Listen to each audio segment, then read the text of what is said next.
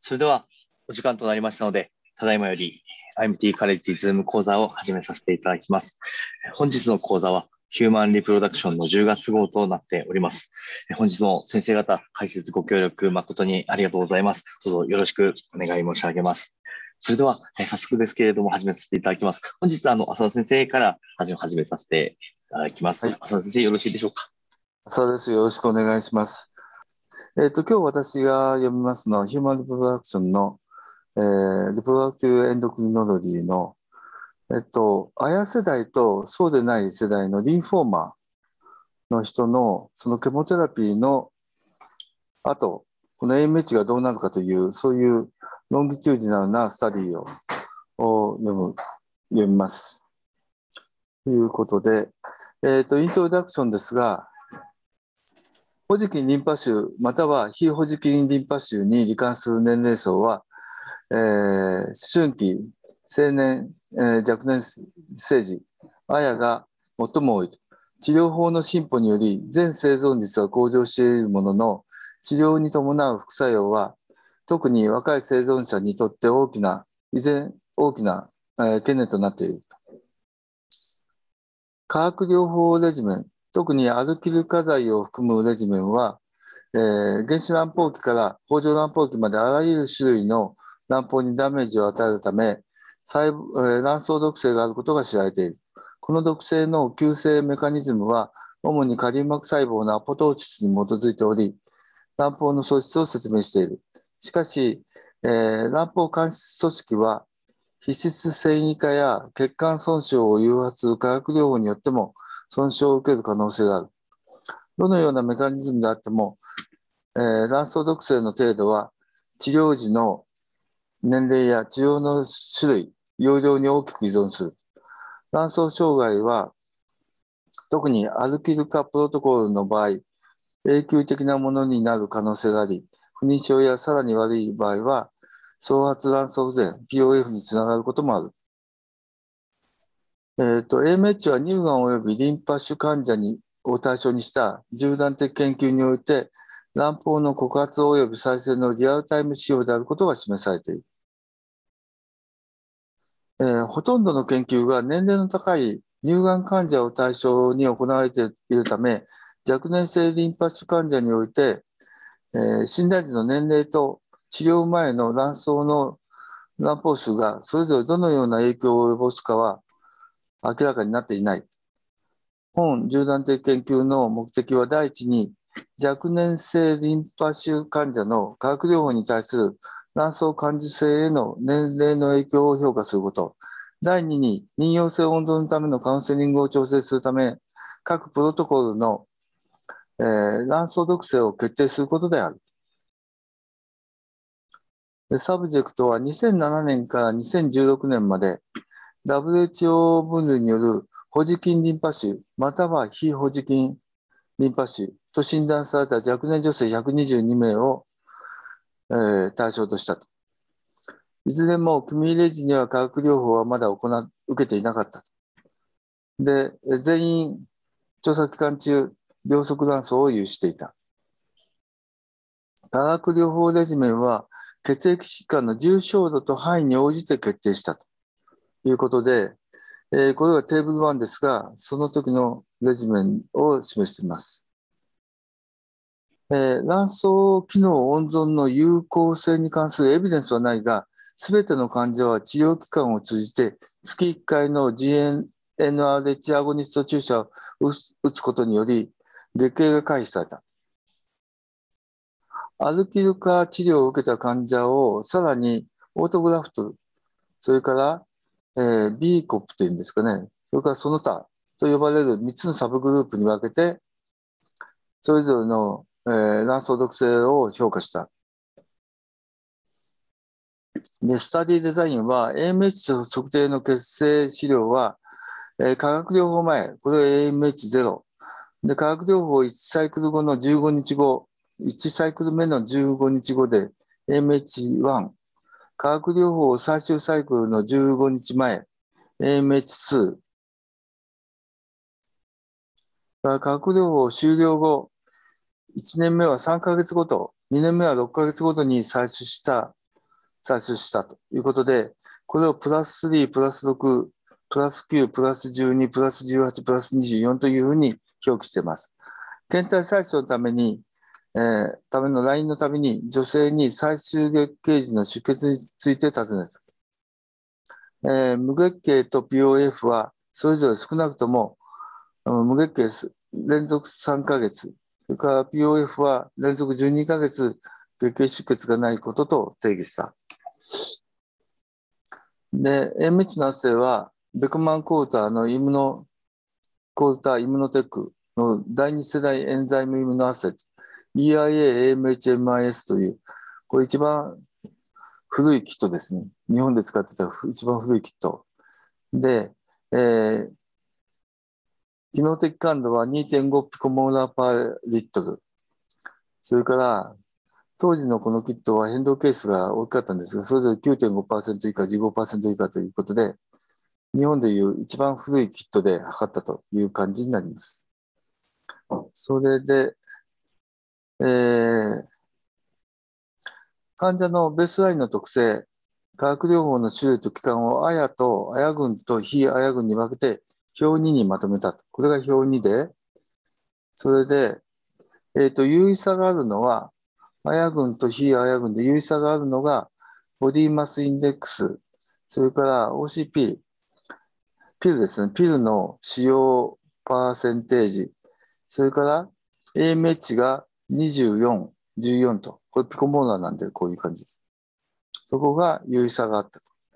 それから優位差はないけど、ちょっと差があったのが、ホジキン病の割合83%、68%、アルキレーティングプロトコルの割合が40%、57%で少し差があったという話です。優位差はなかった。で、えー、クリニカルフォローアップ、すべての患者は GNRH アゴニストを併用していたため、治療期間中は無月経だった。ABVB プロトコルでは、両軍ともほとんどの患者が追跡調査の3ヶ月目には自然周期を回復した。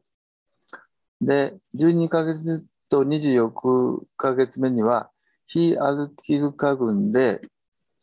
アヤと非アヤの患者の100%が自然周期に戻った。で、アルキル化プロトコルでは月経の回復が2分間で有意に異なった。えー、12ヶ月ごと24ヶ月の無月経の頻度は、えー、非アヤの方が高かった。また、えー、高かったということで、えー、これが、これになります。アヤ世代の方が、えー、無月経の割合が低かった。非アヤの方が高かった。それで、えー、AMH が検出されなかった患者の割合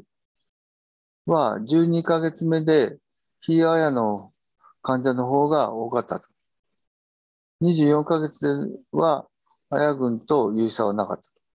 これが図の 1C、ここですね。ここになります。で、えー、あや患者と非あや患者の治療前、治療中、治療後の血清 MH の変化をプロトコールの種類別に図の 2A、2B に示したと。化学療法開始から終了までの喪失期と化学療法終了までの回復期に分けられる。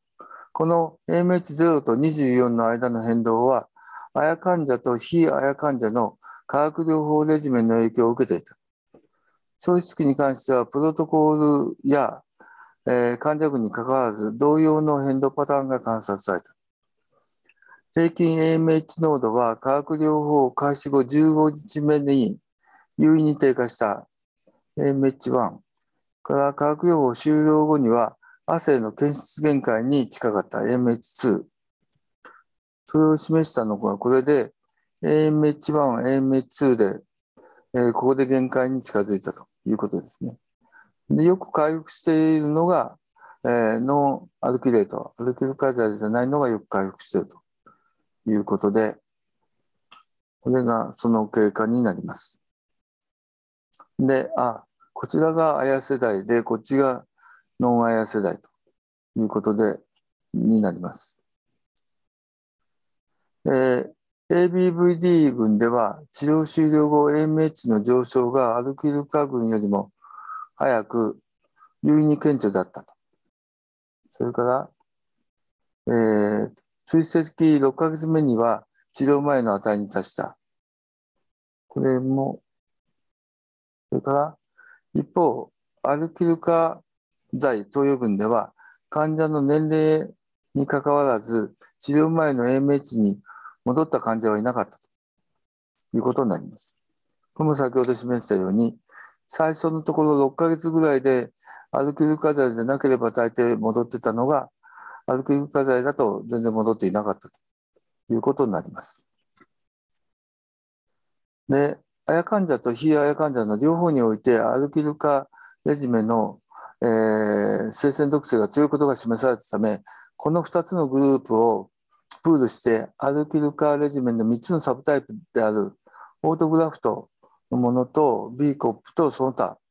を比較することとした。対応する AMH の変化を図に参入します。年齢で調整した後、AMH の刑事的変化はアルキル化剤のサブタイプによって優位な影響を受けなかったということで、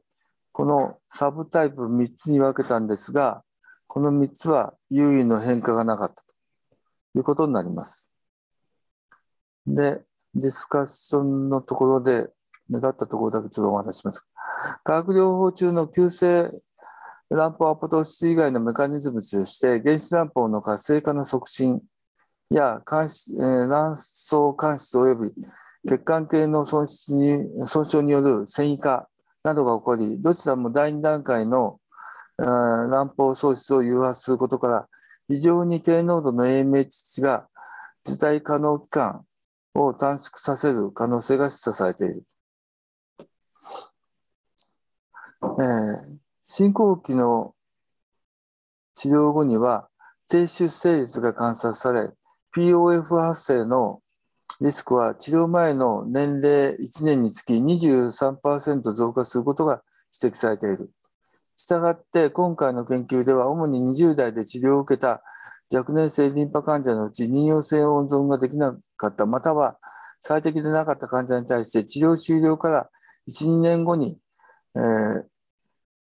妊用性温存のセカンドチャンスを提供し、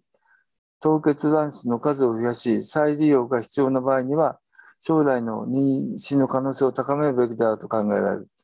アルキルカレジメン後の AMH レベルは低いか極めて低いままであるため、卵巣刺激後に採取された卵子はほとんどないだろう。そのため、えー、血液学者の許可を得て卵子を蓄積するプログラムを提案してもよいと、そういうコメントがあります。す、べ、ての患者が化学療法中に GNRH アゴニストの併用療法を受けており、それが喪失期のパターン、特に治療終了間際の AMH の値に影響を与える可能性がある、与えた可能性がある。しかし、最後の注射が化学療法の最終サイクルの4週間前に行われたため、回復に影響を及ぼした可能性は少ない、低いであろうと。で、サマリーですが、えーアルキルカ群ではプロトコルのサブタイプに大きな差があったと。アルキルカプロトコルで治療を受けた患者の平均化学療法期間は ABVD で治療を受けた患者よりも長かった。これらの結果から若年層のリンパ腺、リンパ腫です。リンパ腫患者の大規模シリーズにおいて年齢やプロトコルの種類に応じた妊用性温存のための戦略を立てることが可能となる。さらに若年層はアルキル火剤による卵巣障害から保護されないことも確認されたということで終わりです。浅田先生、ありがとうございました。ありがとうございます。それでは続きまして、吉田先生、よろしいでしょうか。えっと、今回私が読んだ論文は内膜症の、えー、ロングプロトフォーコプロトコル法であの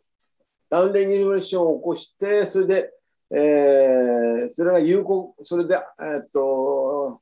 政治獲得、政治獲得までいけるかどうかというのを、あという論文でした。で、えっと、まずは、えっと、読ませていただきますね。アート前の GNRH アゴニストによるウルトラロングダインレギレーションは、以前に完全な手術を受けた患者のその後の新鮮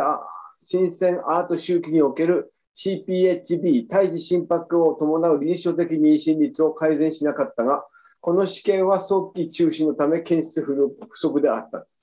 いうのが結論です。はい、じゃあ下に行っていただけますかね。で、まあ、えー、っとですね、この方たちは2013年6月から2016年12月まで、約3年半ですかね、にわたって内膜症のを全員腹腔腹腔鏡下手術で、まあ、ステージを問わずに、えーえー、治療を行った後に、えー、っとアートを施行して、そして、えー、っと新鮮配色をで、えっとえ、ウルトラロングと、それから通常の耐圧性をを通常の耐圧性をコントロールとして、そして、えーと、ウルトラロングと比較して、え、両者で、えーと、子供さんができている割合はどうなのかっていうのを比較した論文でした。で、えーと、子宮内膜症女性において、アート前の3から6ヶ月後、GNH アゴニスト投与し、臨床妊娠のを増加させる可能性がある。しかし、この記述の根拠となった研あの研究の質な疑問が残るため、これらの知見を確認する必要があると。で、内膜症患者でアゴニスト、ウルトラローグによるダブルレギュレーションはその後開始されたあ新鮮アート周期において、えっと、CPHB を改善するか否かを調査したっていうわけですね。はい。じゃあ、そのまた下をお願いします。で、えっと、ここはサンプルサイズは20%っていうふうになってますけど、えっと、まあ、ある程度仮説を立てて、ウルトラロングの方が、あにあ政治獲得率は高いんだろうというようなことで、あの家庭で、えー、この研究をなされています。で、えー、これを行ったのは、えっと、ベルギーのルーベン大学不妊センターということです。ねまあ、内膜症とか不妊症3次医療センターで、えー、患者さん52名、コントロール21、これからウルトラロングは21例というふうにして割り当てて無作為試験でやったわけです。はい、その下お願いします。で、えっと、他の2時間もアウトロングと比較した場合、これは結論ですけど、他の二次アウトカムウルトラロングと比較した場合、まあ、要するにコントロール対象群の患者は持続期間が短く、対象群の患者は刺激持続期間ですね、まあ、日にちがかかったというわけですよね。それから、ウルトラロングだとの方が日にちがかかっていて、それからグラドルトロピーの量が低く、それから1万1793。それから片方は2329となってで、排卵あ排卵の鳥が周期性の、えっと、A2 の濃度ですね。それは1971と929で、退職の方が卵巣反応が良好であることが示唆されたというわけです。えっと、こちらがですね、あの今回のその内膜症に対してえー、ウルトラロングが役立っているかどうかっていうののプロトコルとその配色の方針をこう決めたものです。えっ、と、大体、えー、GNR ってこ,、えー、こちらが36歳以下。で、右側が3あ、失礼しました。36歳以上。右側は、あで、BMI が22、えー、以下。それから36歳以上で BMI の32以上とか、まあそういう年齢の制限ですね。それから、右側の方は MH を1以下としたわけですね。で、ランク1っていうのは、えっと、ランク1、2ってこう分けてました。えっと、8細胞未8細胞以下で、それで、えー、このプルトウルトラロングを入れるときに、8前回、前回の、えー、IVF で卵8個以下っていうの人には、まあ、こういう75体、FSH75 体、それから8個以上の人は、えーと、大体225までの値、そして、まあ、OHS OHSS のリスクのあるような人は、えーと、37から75体でやりましたよという感じですね。そしてトップクオリティ、えっ、ー、と、配色のポリシーは、36歳以下では1個で一致すると。で、まあ、ランク1、ランク2、ランク3というのは先ほどの同じように、ランク1の方は1個で一致、ランク2まで。で、ランクの3は、あまりよあのトップクオリティはあるけども、低反応とかあまり反応の良くない人は2個戻したりもしてますし、アシスト8をやったりしているという感じですね。はい。次の表、グラフですかね。表お願いします。あと、こちらフローチャートですね。だいたい160、最初、165名を参考にしていまして、で、例えば、クライテリアに合わない人が21名、それから医学的適用がとなったのが12名、それからあと望まないという方が5名とかっていう感じで、21名除外されて、さらにそのこの144名残ってますけど、えー、とこの方たちも、えー、と例えばあ、ウルトラロングホーン望まないとか、大体の方はですね、あこのあのプロトコル、ロングウルトラロングのプロトコルに自分はあ適さないやでない方法でやりたいということが92名いたっていうことなんですけど、まあ、まあ、合計102名除外されて、結局、えっと、42名の方がランダマイズであのあ、えー、を了承したっていうことでやることになったんですね。まあ、ランダマイズなのでどっちに当たるかわからないし、治療の効果もわからない、患者さんもこれからもうわからないし、どっちに当たるかもわからないという不安はあるのあったと思うので、まあ、かなり、えー、人数的にはもう、えー、4分の1ぐらいに減ってしまったわけです参加する患者さんの人数ですね。はい。じゃあ、下の方またお願いします。そしまして、21名ずつで、それで、えー、っと、結局、コントロールグループは20名。それがウルトラロングの軍が20名残りましたね。はい、次の表お願いします。こちらは、えっと、サーベイランスの変数ということで、まあ、こちらに年齢、あの不妊期間、それから AMH の値、FSH の値、投与量とか、はい、ずっと下にお願いします。アートのインディケーションのは何か、それから、あ腺筋症はあったか、治療、あのアート前の治療どれぐらいやったかとかっていうのは書いてありますけど、特に主だった差はなかったようです。はい、次のスライドお願いします。えっ、ー、と、こちらはですね、1次アウトカム、2次カム、その結果ということなんですけど、まあ、結局、そのコントロールと、それから、あの、ウルトラロングでですね、そのそれぞれの患者さんの背景ですね、えー、刺激したあ周期から始まって、えー、それからずっとしたあの、えーと、平均の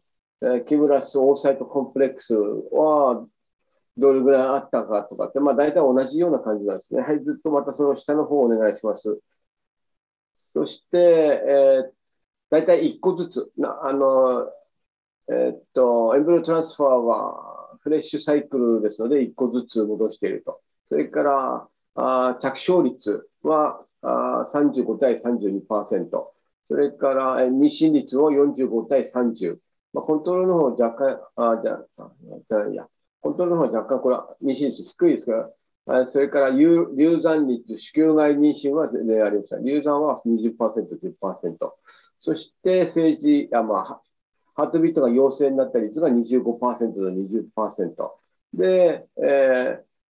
赤ちゃんの獲得、政治、えー、フレッシュで政治獲得した25%、20%というふうになっています。で、凍結の場合ですと、それを戻して25%と30%っていう妊娠率で、えー、いうふうに、えー、あとは、大体えっと、同じような、左右とも同じような感じになっているわけです。はい。じゃ次の表をお願いします。こちらはアウトカムスの結果2ですけども、妊娠率、ああの政治獲得、政治出生率ですね。まあ、コントロールが40%、ウルトラロングですと30%。そして、早産の率は、えっと、コントロールが14%、ウルトラロングですと、えー、12.5。それから、出生時の体重ですね。2882と2820で、両者に差は認めあります。認めなかったっていうわけですね。あ、これでおしまいですかね。はい、こちらが最後に。まあ、考察ですけども、まあ、内膜症に対して、そのウルトラロングの方法が、えー、っと、アート前にあの妊娠率を上昇させるっていう報告とか、有効だという仮説だけでなくて、報告もありましたので、それであのこの方たちは全あの前例手術起用者、まあ、要するに内膜症のラパロとかで手術した人か患者さんに対して、えー、っとこれで、えっと、ウルトラロングと通常のジェイナル値で差がなかったかどうかっていうのを検討したわけです。で、まあ、えっと、結論から言えば、あ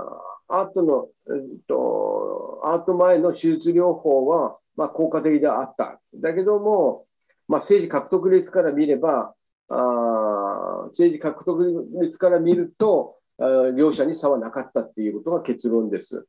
で、まあ、この次、将来的にはですね、えっと、内膜症のその、えっと、進行度分類、それに関しては内膜症、例えば、あ1度の人も3度の人も4度の人もみんな同じようにやっているので、それを区別してやったらどうなるかっていうのをあ見てみたいっていうのと、あとはこれは症状に対して、例えば痛みの痛みが強い方とか、えー、症状のない群とかの比較っていうのがありませんので、それを今後はあできればあやってみたいと。で、あとは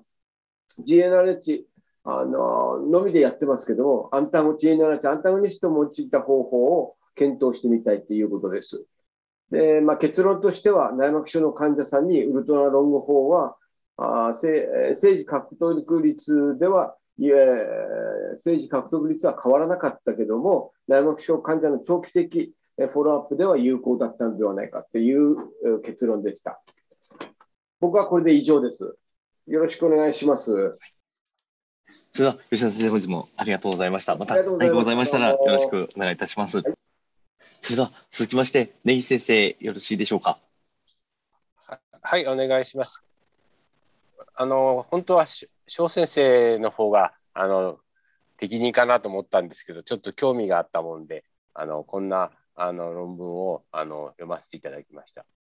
えっ、ー、と、清少中の清掃由来環状 RNA、サークル RNA は、えー、特発性非閉塞性無性視症患者のマイクロ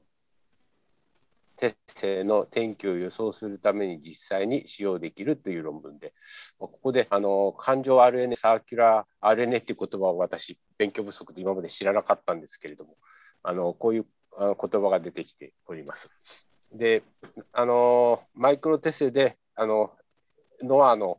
患者さんであのテセしてあの成功する精子が取れる率っていうのは半分も満たないっていうのが現状でで逆に言うと無駄なあのテセを患者さんにあの押し付けちゃってるというかあのあのやっても無駄な手術をあのしてしまっているというのが、まあ、現状で何かその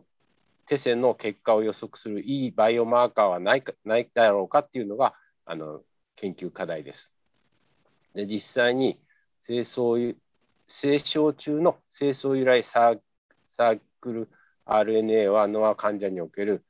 マイクロテセの結果を予測するために実際に使用できるということで最初あの52人の検証コホートを行ってその後それがあの実際にどうなのかっていうのを行ってます。でまずあの52人のノア患者さんの清掃生検前の清少サンプルとあと25名の手製の卵巣組織を採取しています。手製の結果であの精子が取れた成功群と取れなかった非非獲得群失敗群に分けてあの RNA をリアルタイム PCR で行ってあのこのあの清掃組織及び清掃中のあのサークル RNA の発現レベルの違いを検証したということであの結果ですがあの清掃及び清掃組織レベルのいずれにおいてもあの成功群と失敗群の間にこの3つの結局サークル RNA があの候補として上がりました。このあの3つですね。読むと長くなっちゃうんで、まあ、あのこの文字面だけでも覚えておいていただければと思います。で、発言のレベルはシーケンスの結果と一致していたと。そういうわけで ROC による AUC 分析によって、この精度がどのぐらいいいものなのかというとことを調べた結果、なんと AUC が0.92、これが277のやつですね。あと0.928、これが60394のサークル RNA。で、7773のサークル RNA は0.891というあのとてもあの精度の高いあの検査となってます。でラストの解決に基づいてこの3つを組み合わせて新しい予測モデルを作るというあの方式らしいんですけどそれをするとなんと AUC が0.958ということでとてもあの精度の高い検査になると予測モデルになるということです。またこの清掃中のサークル RNA のあの発言レベルは室温下で48時間も結構安定であるということであの検査に使いやすいということが言えます。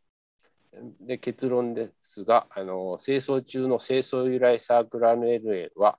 えー、清掃の微小環境を汎用しており、えー、マイクロテセンに適している可能性があるとあのそういうわけであの特発ノア患者さんのあの手術するかしないかのあのスクリーニングのためにもとても信頼性の高いバイオマーカーとして使用できるというものです。で、あの先ほど示したこのあのサークル RNA ですね。これどういうものかっていうのを私もあの初めてあの勉強させてもらいまして、まあ、あのここに書いてあるあのプレカーサーの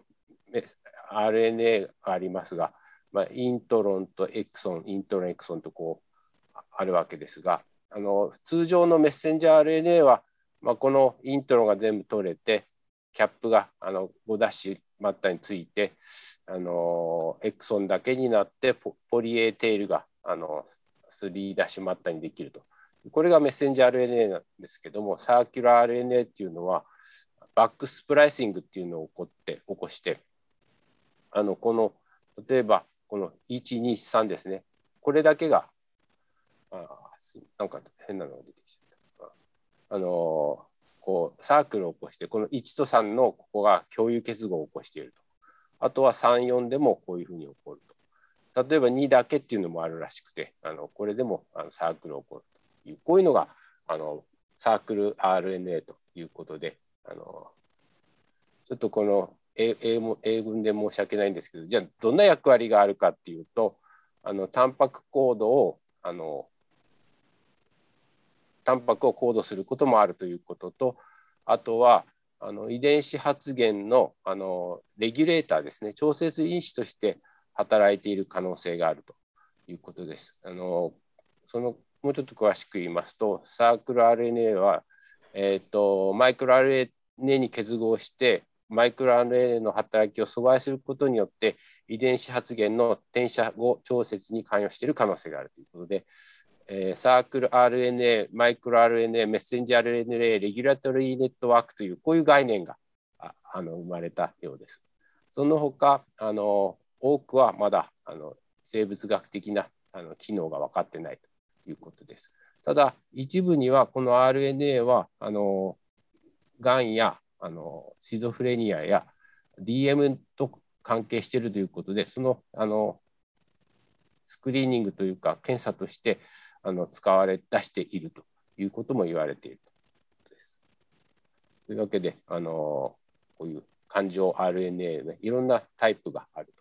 ということで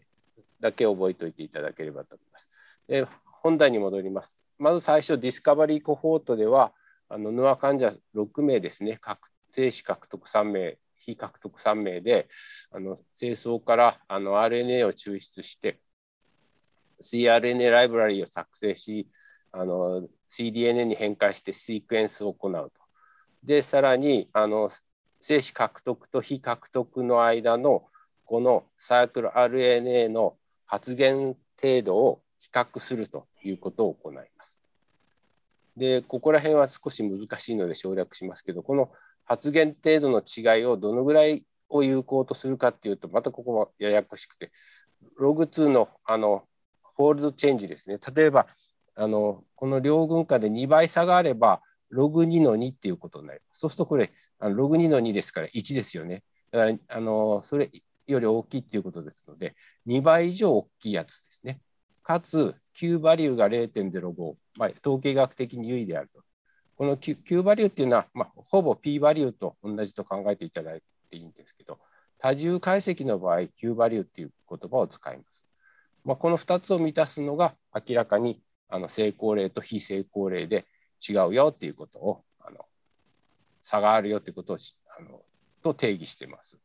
でそのサークル RNA はあのもうデータベースがしっかりあるようでここからこのシーケンスを導き出したということです。でこれがその清掃における発言の結果なんですけどあの清掃において1万7000のサークル RNA があの同定されてほとんどがあのエクソン領域のものだそうですがその他イントロン領域のものとかもあるようです。その中で49のサークル RNA があのこの増える減るの中であの同定されました。でこの A はあのヒートマップっていうあのものでその RNA の発現がこれ赤い方は増えている。それですねこのエメラルドのやつはあの清掃から精子が取れなかったやつ。こっちのピンクのやつが精子が取れたやつ。この3群あのそれぞれ3サンプルですね。で赤い方はあのジーンがアップしてるやつ。で、ブルーはダウンしてるやつですね。そうすると、あの取れなかったの方では4、4つのあのサークル RNA があとあの見つかったと。で、取れた方では、こんだけですね、いくいくつだっけな、あ45だ、のサークル NA がアップレギュレートされていたということです。でここに赤いそれぞれのあのサークル RNA のコード番号がこう書いてありますけど、こあのこれに注目しているようです。で、こっちがですね、ボルケイノプロットって言って、ま、これもまた難しいんですけど、横軸がですね、この、あの発現の程度が、あの両群間でどのぐらい違うかということで、 fold change を logarithm で取ってます。そういうわけで2倍違うとログ2の2ですから1ですから1ですね。1以上が増加しているということふうにとってます。ここが増加ですね、アップ。この赤いとこ。で、あと、えっと、こっちのマイナスの方は逆にダウンしているということです。X 軸はその発言の程度の比率ですを見てます。Y 軸はですね、これ、これはマイナスログ10のアジャスト t P バリューですね。まあ、言ってみればさっき出てきた Q、P バリューっていうか Q, Q の値をロガリズムのしかもマイナスで取ってるので、えーと、これはあの優位さがあのあるかどうかっていうその優位さの程度を見てます。それを見ますと、まあ、これあのマイナスになってるのであの数字が高いほど優位さがあるよっていうことですね。そういうわけであのここから上が優位さがあると考えていただいてこっちが上アップレギュレートこっちがダウンレギュレートです。ただちょっとこれあのおかしいところもある後で後でお話しするんですけど、まあ、こっちではアップレギュレートされているこの赤いとこですねこの赤いやつ実はこの赤いやつってこれこの番号なんですよ。とこれダウンじゃないかと。アップはこっちだろうということでこっちはこっちがアップなんですよね。この4つはここれに当たると思うんですこの赤いやつですね。でダウンはこっちのあの取れた方精子が取れた方のあの番号を示してるんでなんかこれは合わないなと思ってあの読んでました、まあ、いずれにしてもこういう程度の差があるということが分かってそれで今度バリデーションあのコホートであの52名の精子獲得30 20名非獲得32名のせあの患者さんですねを精漿をあのもらってきて精漿からあの RNA を取ってまたサークル RNA をあの検出させてあの PCR であのクオンティティティブ PCR なんで定量的なあの PCR を行ってあのどういうふうな発現があるかっていうのを調べその発現の程度をあのこのソフトに入れるんですね。である1番目の RNA の発言程度やっぱり有意差があるやつですねこうやって何種類かを候補にしてベータ1っていうのはこれ何かっていうとあのベータ i っていうのはコエフィシエントって言っててあのこれ重みを置くんですねこの RNA がとてもあの優位優位なもんだということであればこのベータが高くなるわけですね。そういうわけであの優位なものほどあの重みを増してあの結果に反映してくるということでサークル RNA エクスプレッションスコアというものをあの最終的に求めてそれであのマイクロテセオに適してる人かやってもダメな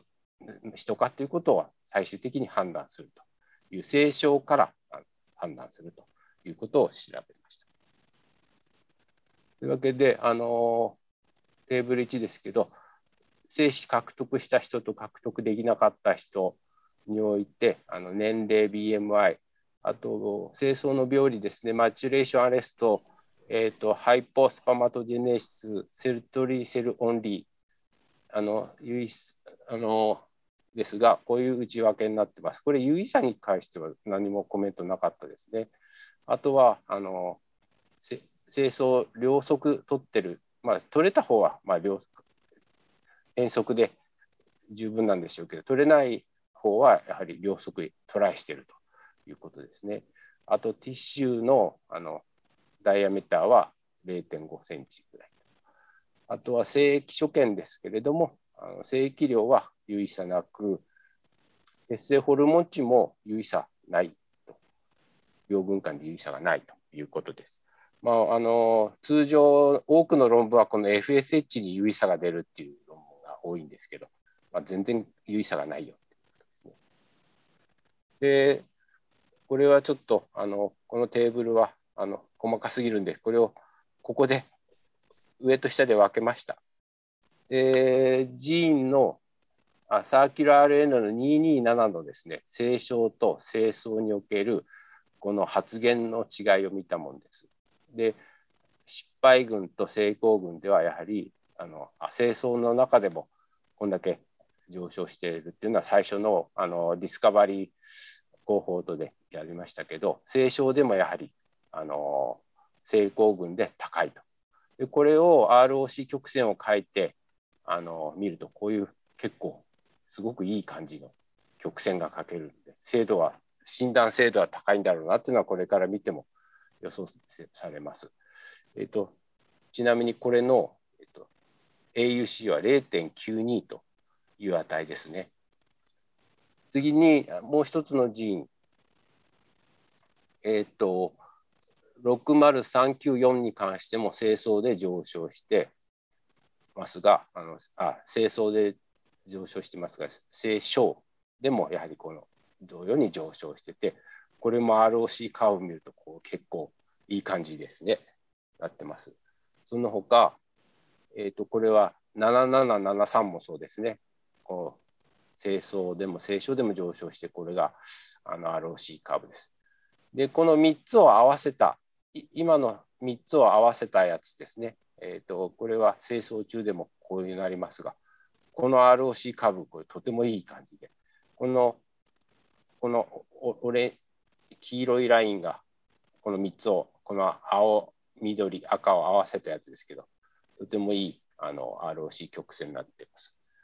これをまとめたものがこのあのサークル RNA のこの3つとその3つを combine させたやつですが、えーと、AUC を見てみますとこうすごくいい値ですね。でまあ、これがカットオフ値になりますが、まあ、これはいいとして、センシティビティもスペシフィシティもとてもよく、ポジティブプレディクティブバリューやネガティブプレディクティブバリューもあのとてもいい値で、ちなみにあの月性の FSH、LH、テストステロンレベルのこの AUC を見てみますと、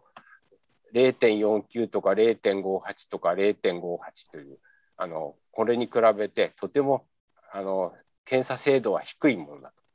でこの AUC ってあの一般的にあの0.5から0.7ってちょっと精度が低いよと正確性に欠けるよとあとは0.7から0.9って中等度の正確性だよって0.9超えるとあの正確性がとても高いですよっていうわけでこのあのサークル RNA を用いたあの精子が取れるか取れないかの精度っていうのはとても高いということがあの分かりますしホルモン検査っていうのはあんまり当てにならないなっていうふうに思われます。これはこのここのデータにおいてです。私もあの横田マタニティホスピタルの過去のデータ調べてみたんですけど、やはりこのサークル、あじゃない、あの血中 FSH 値っていうのが一番あの AUC 高くて、それでも0.78ぐらいですね。だから中等度の正確性までしか得れませんでした。それと、あとはこれはあのこのサークル RNA3 つですけどの安定性について示したものです。あの常温で48時間置いといて、この RNA があの変性し分解されないかっていうのを見たものですけど、3, 3人のあの被験者のあの清書を見てますけど、3人ともほとんど安定しているということで、RNSS の影響をあまり受けないという、とても安定しているので、検査にとても向いているというのがサークル RNA の利点です。通常はあの RNA っていうのはあのすぐ分解されちゃってあのどんどん早く cDNA っていう安定したあの DNA にあの変換しないとどんどん分解されちゃうから正確性が非常に悪くなっちゃうんですけど、サークル RNA に関してはとても安定である。これがあの大きなメリットになります。あとはあの考察に移りますが、あのまあ、あのこの宮本先生なんか、あの旭川医大の宮本先生なんかよくやられてますけど、清掃のこのミューテーションによってこのノアが起こるっていうのをあのいくつも同定しておりますが、彼らが言うには、まあ、こういうのがいっぱい見つかってるけど、これであの診断あの精子が取れるかどうかっていうのはなかなか難しいんじゃないかということを話してました。というわけで特発性ノアでマイクロテセを行って精子が確定できるかどうか清掃中のあの清掃由来サークル RNA で予想する今回の研究のメリットですけれども清掃は比較的入手しやすく非侵襲的な方法であるということとこのサークル RNA のシークエンスはデータベースからも入手できるので、あのできるということ、あと、あの清掃のこれらのサークル RNA は清掃におけるサークル RNA と同等に検出発現検出ができてあの清掃組織における精子の酸性の微小循環を反映しているんじゃないかということあとは何回も言いまし出てきましたけどとても室温で安定しているのであの一つの RA 安定しているということと一つの RA でも組み合わせの RA でもあの清掃精子獲得の予想はには有用であったということで結論から言うととてもあの有益な検査方法になるだろうという。あと考察で少し RNA のことをサークル RNA のことを話されていましたけどあの役割としてはあの転写の制御を行っているのではないかということと、あとあのプレカーサー RNA のあのバックスプライシングであの新しいあのスプライシングのあの仕方をあの干渉してるあの指示してるんじゃないかということとあとはマイクロ RNA とあの競合してですねメッセンジャー RNA のあの働きを制御してたりタンパクのあの発現を制御してたりしてるのではないかということがあの分かってきてると。ただ、ほとんどはまだあの分かってないらしいんですけど、そういうわけで、サークル RNA、マイクロ RNA、メッセンジャー RNA、レギュラトリーネットワークというあの考え方が提唱されているそうです。で、あの今回あの、さっき3つのサークル RNA が、これですね、この3つが、あの大事だじゃないかということが分かってきたんですけどこれらのサークル RNA っていうのはあの精子を作るのにとても大事なあの遺伝子ですねここに細かくいっぱい書いてありますけど AF4、ATM、BCL2、L2 あとは HG HMGA2 タイロ3などがこのこういうレギュラトリーネットワークと中にあるんだよっていうのがあの発見されてまして、まあ、こういうこれはあ後でちょっとちらっとあの提示しますけど精巣精子形成にとても大事なジーンらしいんですね。それにこれが調整をかけてるんではないかということであのこれらの3つのあサークル RNA はあの精子の清掃をあ清掃精子形成を調節しているとても大事な因子である可能性があるということでここに出てくるあの精子を作るのにとても大事なこれらのジーンについては、ここにいっぱい書いてありますけど AFF4 っていうのは精子のあのジャームセルのサバイバルやあの文化に関係してたり ATM っていうのはあの精子のステムセルのバイアビリティに関係してたり BCL2、L2 っていうのは、まあ、ご存知のようにアポトーシスですね、ジャームセルのアポトーシスに関係してたりと、まあ、こういう精子形成にとても大事なジーンのあの調節をしているのかもしれないということです。まあ、そういうわけで、あの以上です。ありがとうございました。先生、ありがとうございました。ありがとうございました。それでは続きまして、岩木先生、よろしいでしょうか？はい。排卵を有する女性の人工周期凍結誘拐肺卵胞移植におけるプロゲステロン開始前日の血清 LH レベルの低下は、うん、生児出産率の低下と関連しているっていう論文です。次お願いします。えっと、人工周期凍結誘拐肺移植 FET では、外因性エストロゲンとプロゲステロンを蓄次的に投与し、自然周期と同様の血清ホルモンパターンを模倣する。エストロゲン単独投与期では、エストロゲンの補充は子宮内膜の飛行を引き起こし、時に血清 LH の上昇を伴う。しかし人工周期 FET における難因性 LH レベルが臨床的転機と関係するかどうかは不明のものである。人工周期凍結誘拐肺移植におけるプロゲステロン投与前の血清 LH レベルと生児出産率との間に関連性があるか否かを調査した。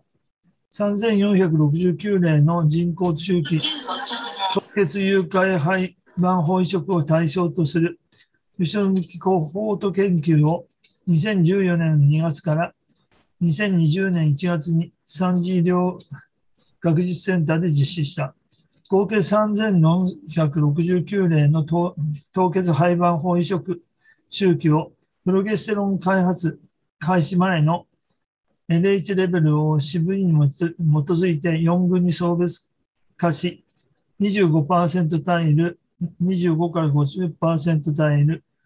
51から75%単位る、および75%単位るとした。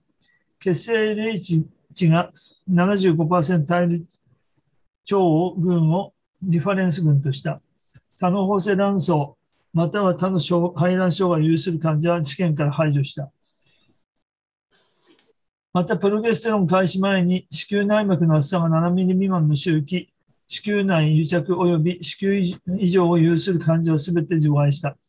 BMI の干渉を回避するために、全ての患者に患者を過大注意基地に基づいて BMI25kg パー平米未満と 25g パー平米以上の2つのカテゴリーに分け、血清 LH レベルの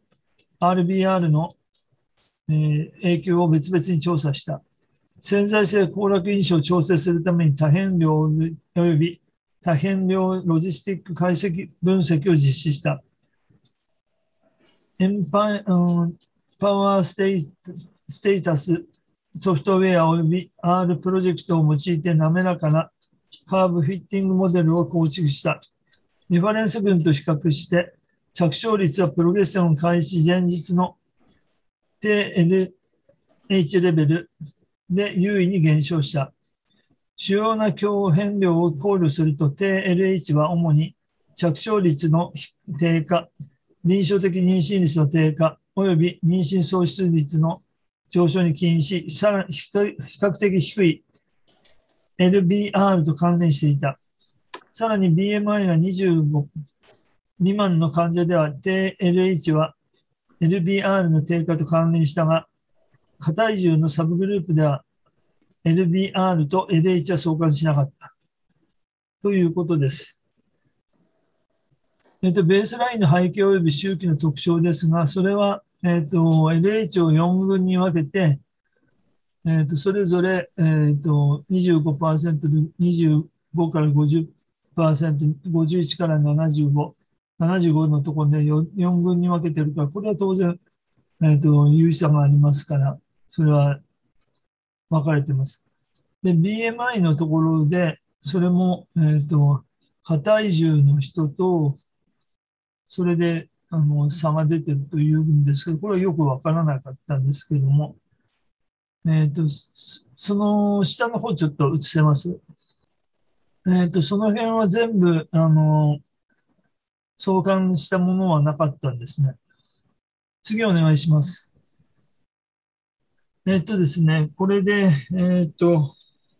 この人たちの、えっ、と、まず、42歳以下っていうのが一つの条件で、次に、えっ、と、高齢者の戻すっていうのが、えっ、と、条件で、あと、除外診断としては、GNRH アゴニストプリトリートメントっていうのだから、GNRH アゴニストを、あの、やる前に使ったということと、それから、3日目移植は省いたっていうことと、PCOS を省いたっていうことと、えーと、子宮内膜の浅が7ミリあの未満のものは省いたということを、あと、子宮の奇形とか、えっ、と、癒着とかは省いたというようなことを書いてあります。それで、この人たちの、えーと一つの目的は、プロギノーバを 1,、えーと、2日目か3日目から、えー、使って、で、3ミリを使って、それで、もしも14日目に6ミリであったならば、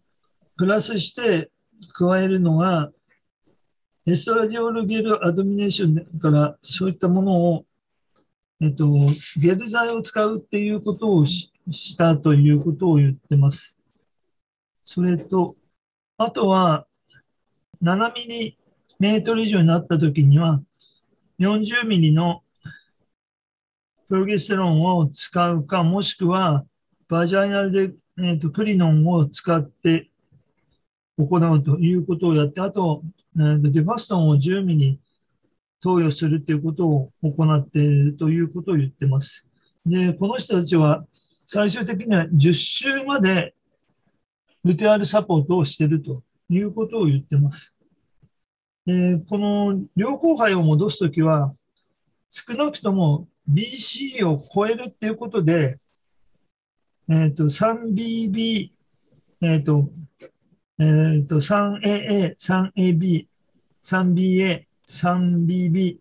以上のものをグッドクオリティエンブレジストでそれに絞ってますね。っていうことを言ってます。それで、あと50%以上のブラスト、ブラストの50%以上が確実に生きてることっていうふうに、えっ、と、歌ってます。ということで、あとは、 biochemical pregnancy、だから化学的妊娠は、ベータ HCG で 5IU パーミリリットルで、それは、えーと、移植して12日目に、えーと、5以上っていうのが妊娠ということを言ってます。で clinical pregnancy は、えっ、と、当然、ワンゲスナル、あと、才能が見えるということを言ってますけども、それとこの人たちは、えっと、それは一つ、あの、見えることっていうのを条件にしてます。で、それで単変単変量解析に用いた認証天気で、そこ、そういうことを踏まえた上でいくと、このプライマリーアウトカムで、当然それが、え、ー、と、48.9と60.2で差があると。でもうちょっと上に上げてくれますか。あそれで、プレグナンシーロスも、えっ、ー、と、一番端っぽが20.7%で、リファレンスグループは12.3なんで、この辺も差があるということを言ってます。次お願いします。これが凍結誘拐廃盤法移植後の政治出産に関する多変量同時解析分析で、これがあの35歳以上の分と、あと、トランスファーしたのが、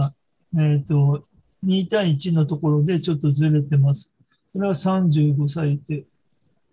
説明つきますし、あと、グッドクオリティエンブリッジ、さっきの BB 以上の、3BB 以上のものでそういうふうに変わってます。次お願いします。と下の方、その辺で、えっ、ー、と、LH レベルのその最後のとこですけども、25%パーセンタルのところが、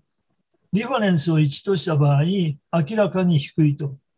いうことがわかります。で、次お願いします。このカーブフィッティングモデルのここの、それはな、えっ、と、どういうふうにやってるのかわかんないんですけども、それが LH レベルが、えっ、ー、と、25キロ以下の、あ25キロパー平米以下のものが、えっ、ー、と、LH レベルに関しても、そこのところでいいと思うんですけど、これ、なんか図が抜けてるような気がするんですけども、それがわかんないんですよね、そこが。それで、えっ、ー、と、C と D はわかりやすいんですけども、C と D の方にちょっと上に上げてもらいます。えっ、と、その C の方が25キロパー平米以下のもので、えっ、ー、と、BMI が25キロ以上のもので、それは、えっ、ー、と、25キロ、25キログラムパー平米のものでは、えっ、ー、と、リブバースレイトが確かに LH レベルが高いと上がってるし、えっ、ー、と、プレグランシーロスも減ってるという明らかなものが出ます。レイトも上がってますし。ところが25キログラムパー平米だと、これバラバラなんで何の相関もないということが言われてます。で、なんで LH が、えーと、上がるのかっていう仕組みですけども、それは今のところ分かってないということを言ってますね。結構いろいろ他の文献も当たってますけども、何もそれに上がるっていうものを書いてません。だから、それはなぜかわからないけども、E2 を与えてると LH の上がるレベル、上がる群と上がらない群があるということが、こういうふうに分かれて、えっ、ー、と、25、BMI が25以下のものは、ある程度予測できるということが言えるということです。以上です。岩木先生、本日もありがとうございました。それでは、林先生、よろしいでしょうか？あはい。えっ、ー、と、最初2、2編あるんですけども、最初の論文はですね、えっ、ー、と、アート時における、その、アート妊娠した時の、その心臓のことについての論文で、私、あの不勉強でこういうことを初めて知ったんですけど、いくつかこれまで報告あるようですね。えー、新鮮配色と凍結配色のいずれの胎児も、胎児心臓のリモデリングですね、と指摘以下の機能の兆候を示して、FE と比較して新鮮 ET 後によりそれは顕著であるという論文ですね。でえー、読んでみますと、我々及び他のグループは以前にアートによって妊娠した胎児及び小児は、心臓のリモデリング及び指摘以下の機能を呈することを実証している。これらの胎児は心房の拡張、心室の球状化及び日気候、えー、縦方向運動の低下及び弛緩障害を示すと。心臓の変化はすでに子宮内で存在し、出生後も持続した。これまでに発表されたアートの胎児の大部分は、新鮮肺移植によるものであった。しかし、FED の単体は、新鮮の単体に比較して、周産期の転機が異なることが知られている。新生 ET 後の胎児と FET 後の胎児の間で心臓の形態機能を比較してこれまでの研究はないものでやってみたということですね。えー、っと、ちょっとですね、あの私もあのこうカルディアックリモデリングっていうのをあんまり聞いたことなかったんで、であのちょっと人のを引いてみたんですけども、これは、えっと、例えば心臓疾患とか心臓心臓のダメージに対して、まあ、その心臓の大きさとか、えー、形がま変化するということに関連する言葉であるということだそうです。まああのえー、あなたのお家をリモデリングするということだったら、それは大体いいことを意味するんでしょうけど、心臓に関しては逆ですよということですね。一般的に、えーとえーまあ、心臓の remodeling の程度が大きければ大きいほど、まあ、患その患者さんの outcome は大体悪くなるだろうということですね。でなんか injury、まあ、いわゆる心筋梗塞が一番多いでしょうけど、まあ、何かあれば、いわゆる感染症とか心筋炎ですね、なんかそういった何か起きたりすると、 volume overload、 pressure overload、なんかそういったことが起きると、えー、まあ心臓の方で remodeling が起きると。これはいわゆる、えー、 gene のレベルとか biochemical、 molecular、 cellular、 structure、まあ、こういったもので、でやがてまあ心臓の、まあえー、ハートフェイヤーですね。これ結構やっぱ循環器の方でよく使われている用語で、あの心不全のその、あるいは心臓の手術だとかですね、まあ、こういったことでよく出てくる言葉みたいですね。私は初めて、戦学にして初めて聞きました。2017年から20年に募集された単体200単体300例の前向きコホート研究です。で自然妊娠、世界 FET および IBF 申請の、えーと、100例ずつに分けています。でえー、胎児の構造的および機能的心エコー検査をすべての妊娠で実施した。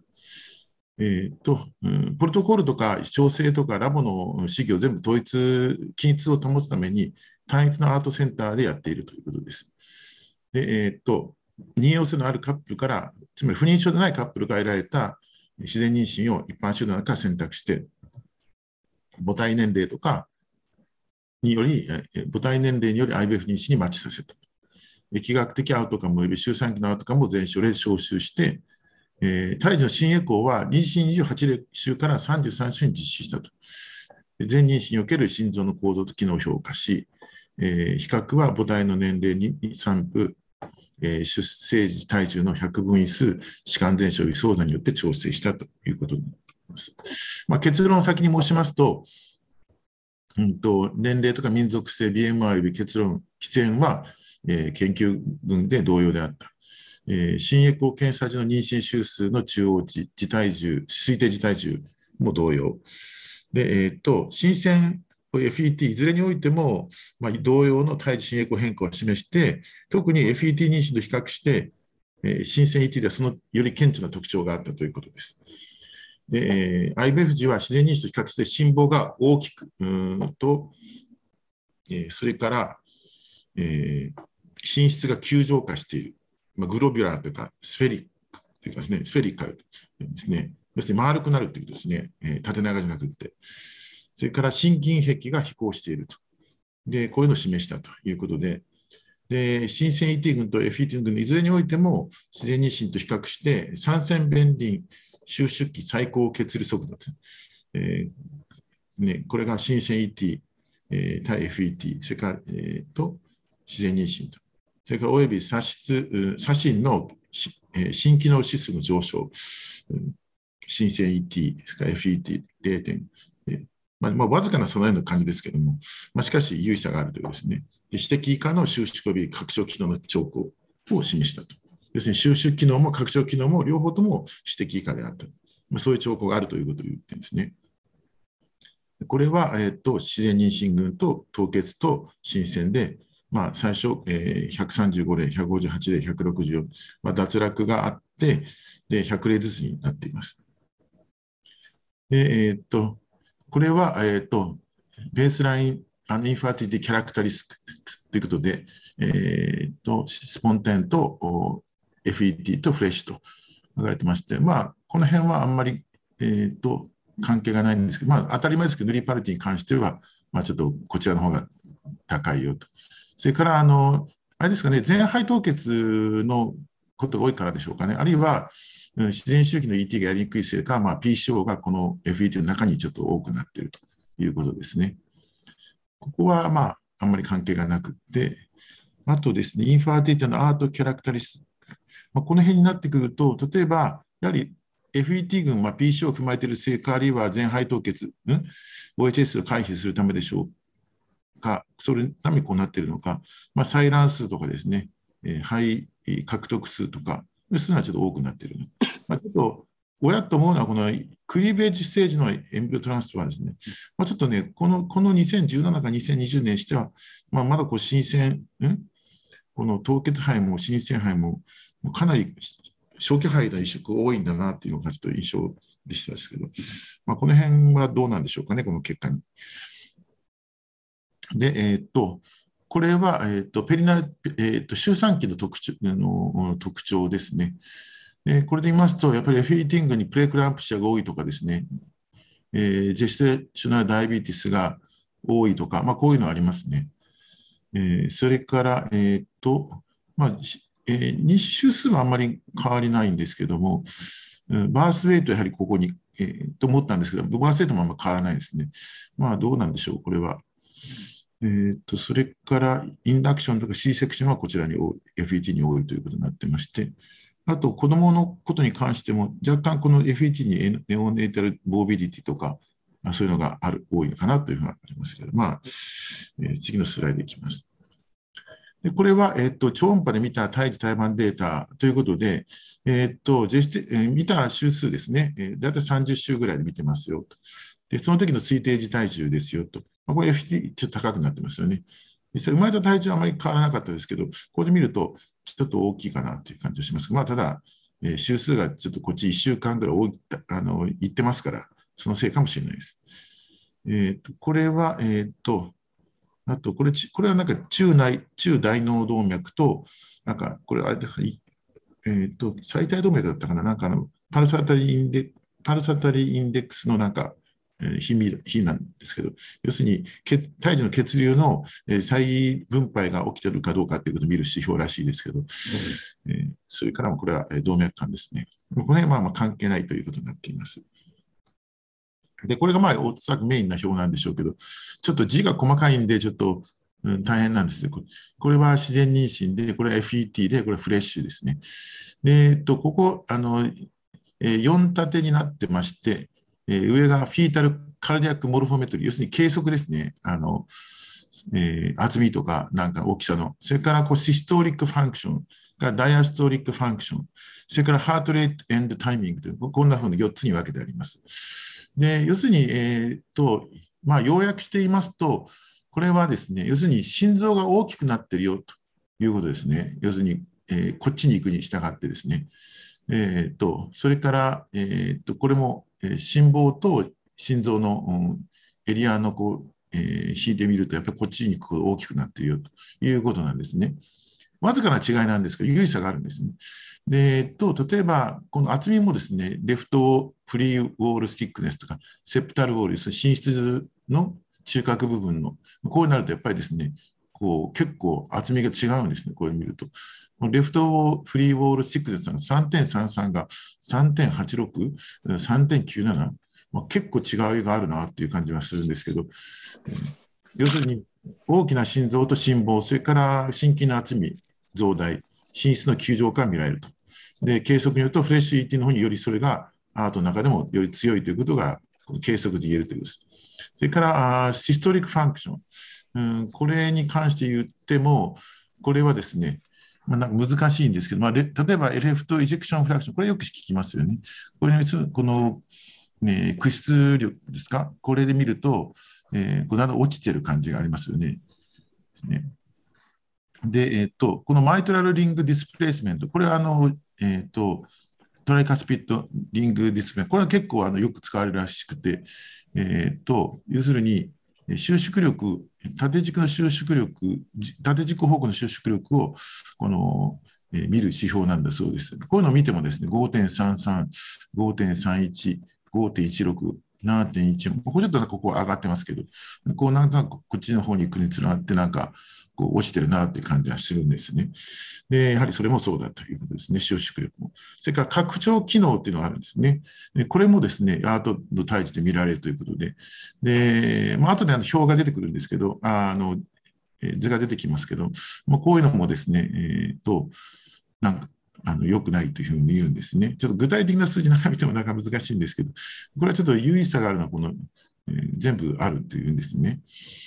で、ハートレートもうですね、これ141、141、142、こんな1ぐらいで意味があるんかと思うんですけど、まあ、これ一応優位さがあるらしいんです。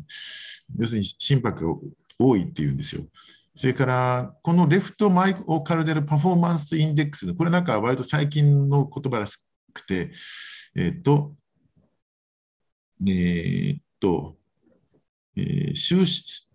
縮の、心臓の収縮の低下、それから拡張期の低下、いずれでもいずれがあってもこれが増大するということになるしくて、総合的な心機能を表す指標としてよくあの使われ、最近になって使われているそうです。これ高い方が悪いということらしいんですけども、まあ、そうすると0.50、0.53、0.53というふうな感じで、まあ、大体、えー、算出新規のパフォーマンスインデックスですね。えー、ということですね。まあ、こんな感じで、まあ、うんまあ、確かにあの彼らの言う通りなのかなと思うんですけど、でこれは、まあ、具体的な新コース、えー、ですね。うんと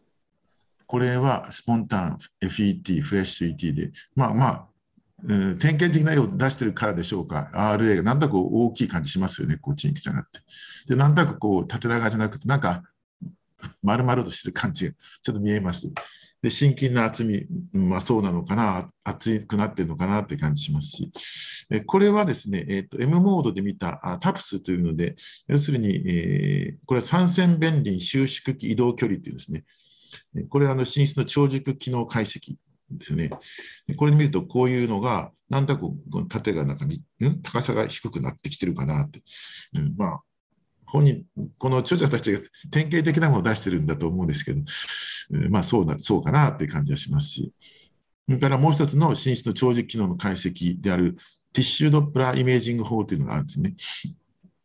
これあの、えー、血流の部分、血流であののドップラーの部分を、えー、意図的にそれを、えーと、除いて、で、この組織のパルスドップラーを見るという、そういう処方らしいですね。でこういうのを見ると、例えば三尖弁輪の、何でしたっけ、えー、組織のパルスドップラーなんですけども、えー、そうすると tissue Doppler で見ると、やっぱこうこういうカーブで、まあ、E 点とか A 点とか S 点とかあるらしいんですけど、まあ、そういうの見るとこう、なんとなくこういうふうな感じで、こうですね、まあそんなことで、えー、っと落ちてるよということで、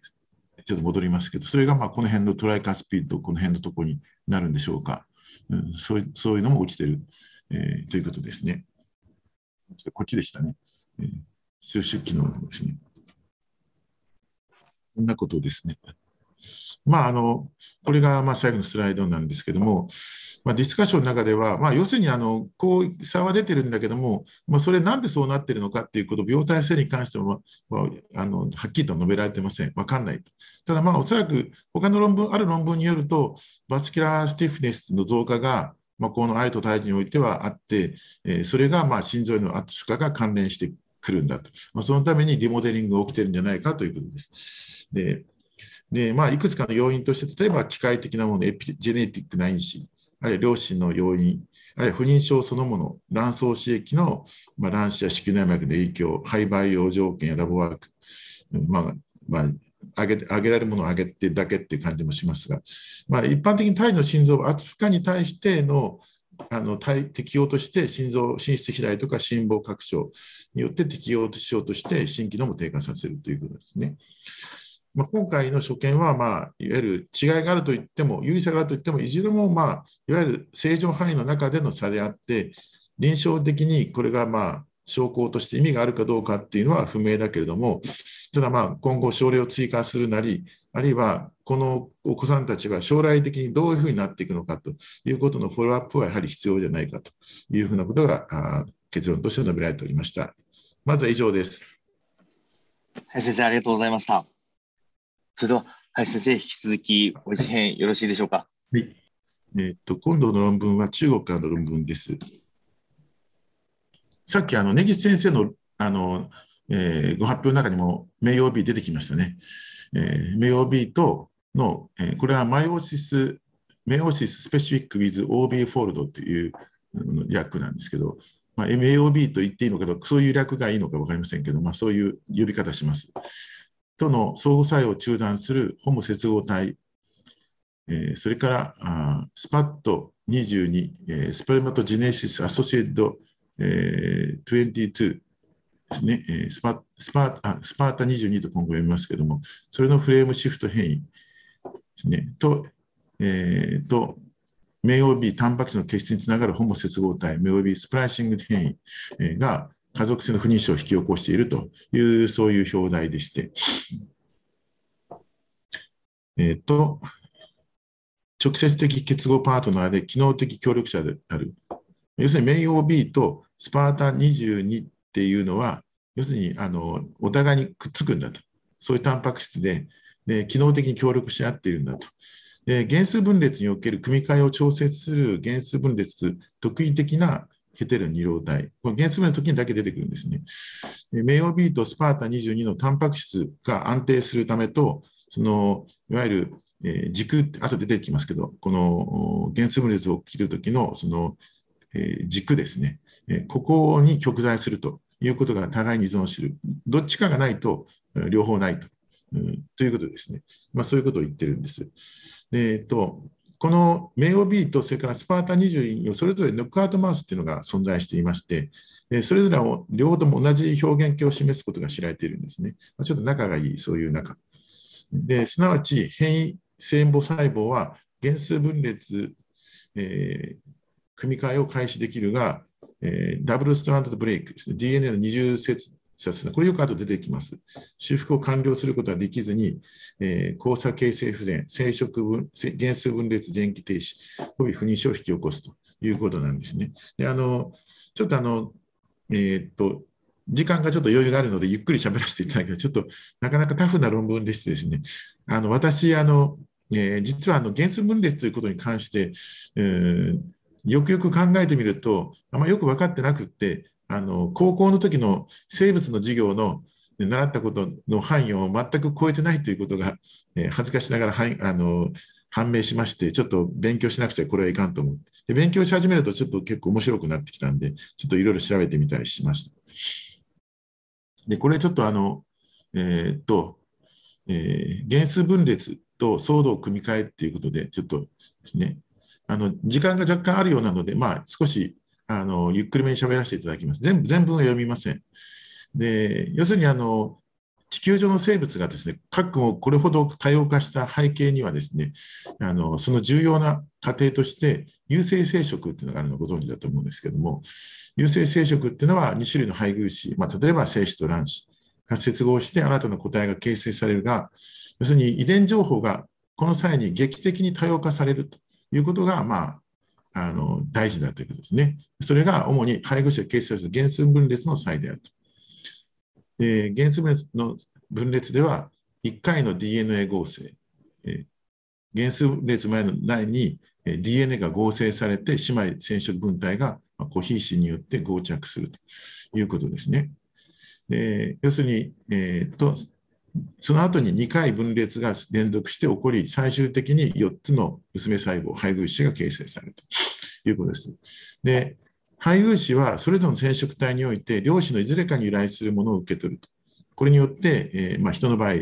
えー、23つやるわけですから、配偶子の組み換え、染色体の組成においてのみで、2×20 の3乗、これだけの組み合わせが生じると。しかも、第一元数分裂の前期、ここで実は、えー、相動染色体同士にで、えー、人の場合1から2ポイントで、えーと、相動組み換えつまりここで組み換えが生じるんですね。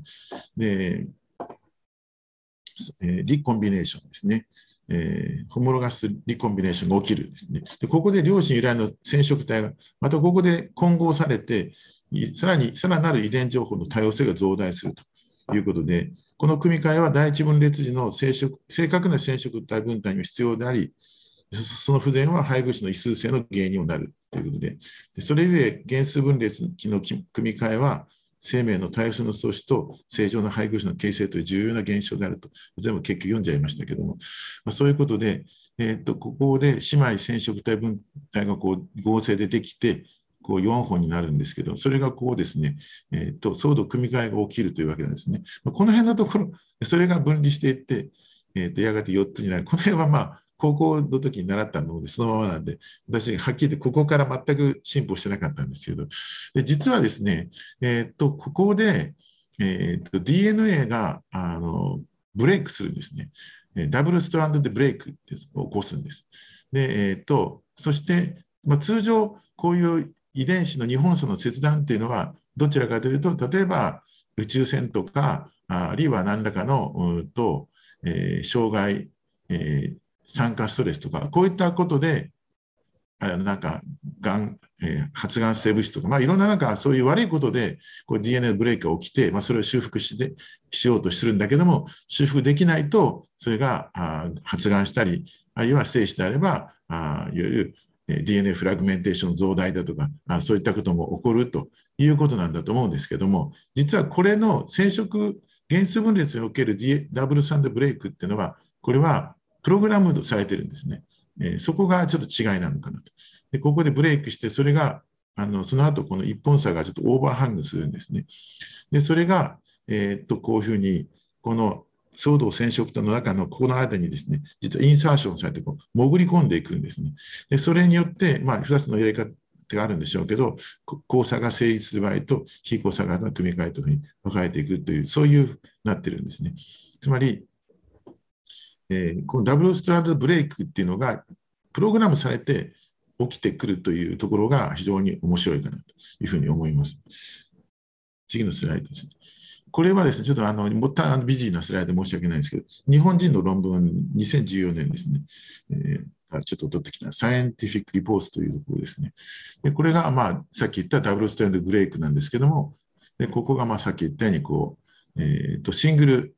あの DNA のテイルっていうですね、こういうふうになるんですね。シングルスタンダード DNA テイル with secondary structure で。これがですね、このままだと不安定なんで、どうなるかというと、ここで、えー、RAD51 というのがリクルートメントされてきて、このこれ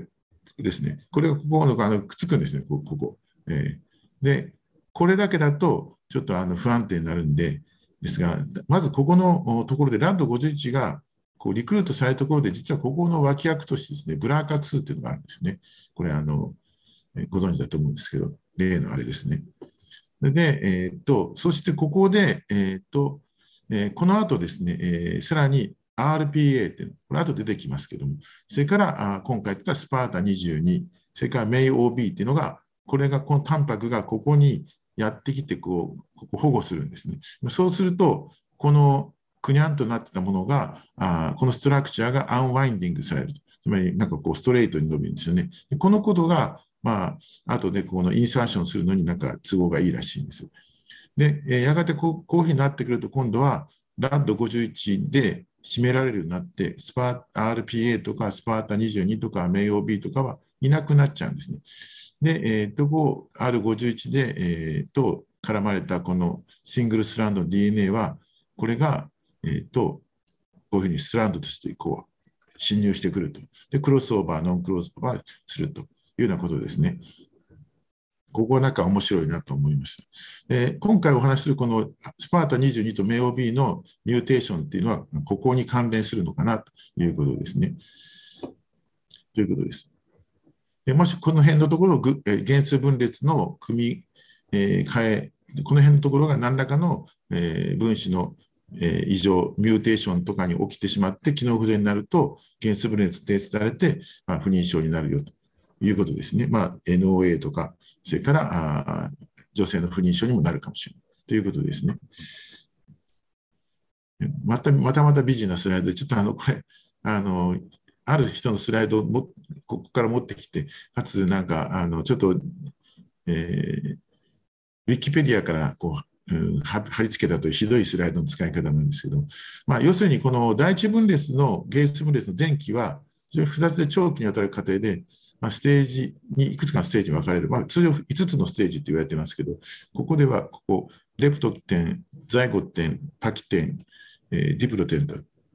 れ4つですね。もう1個最後あるんですね。あの完全に離れていくところが、えー、ここ4つに分かってしてありますが、本来は5つに分類されそうですね。で、えっと、えー、ここのレプト点ではこういうふうに、えー、ですか、お互いを、相同二分染色体がお互いを認識して、アキシアルヘレメント、この軸ですね、えー、ここにコーヒーシンがあるんですね。コーヒーシンはここのところにあるらしいです。でそれによって長軸方向に並んで、えー、でただこの姉妹生殖分体が、これそうなんですけども、この実線と点線が、これ同士がもうどうやってこの相手側の先導相動染色体を認識するのかということがよく分かってないそうです。でこのまさにこの時期の頃に DNA 日本産の DNA が起こるというふうに言われています。で、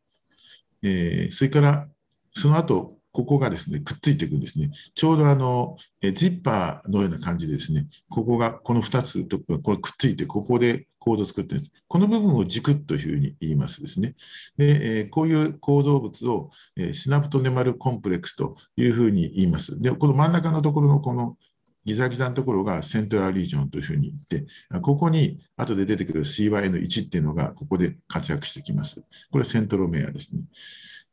ということです。で、えー、とでこの非染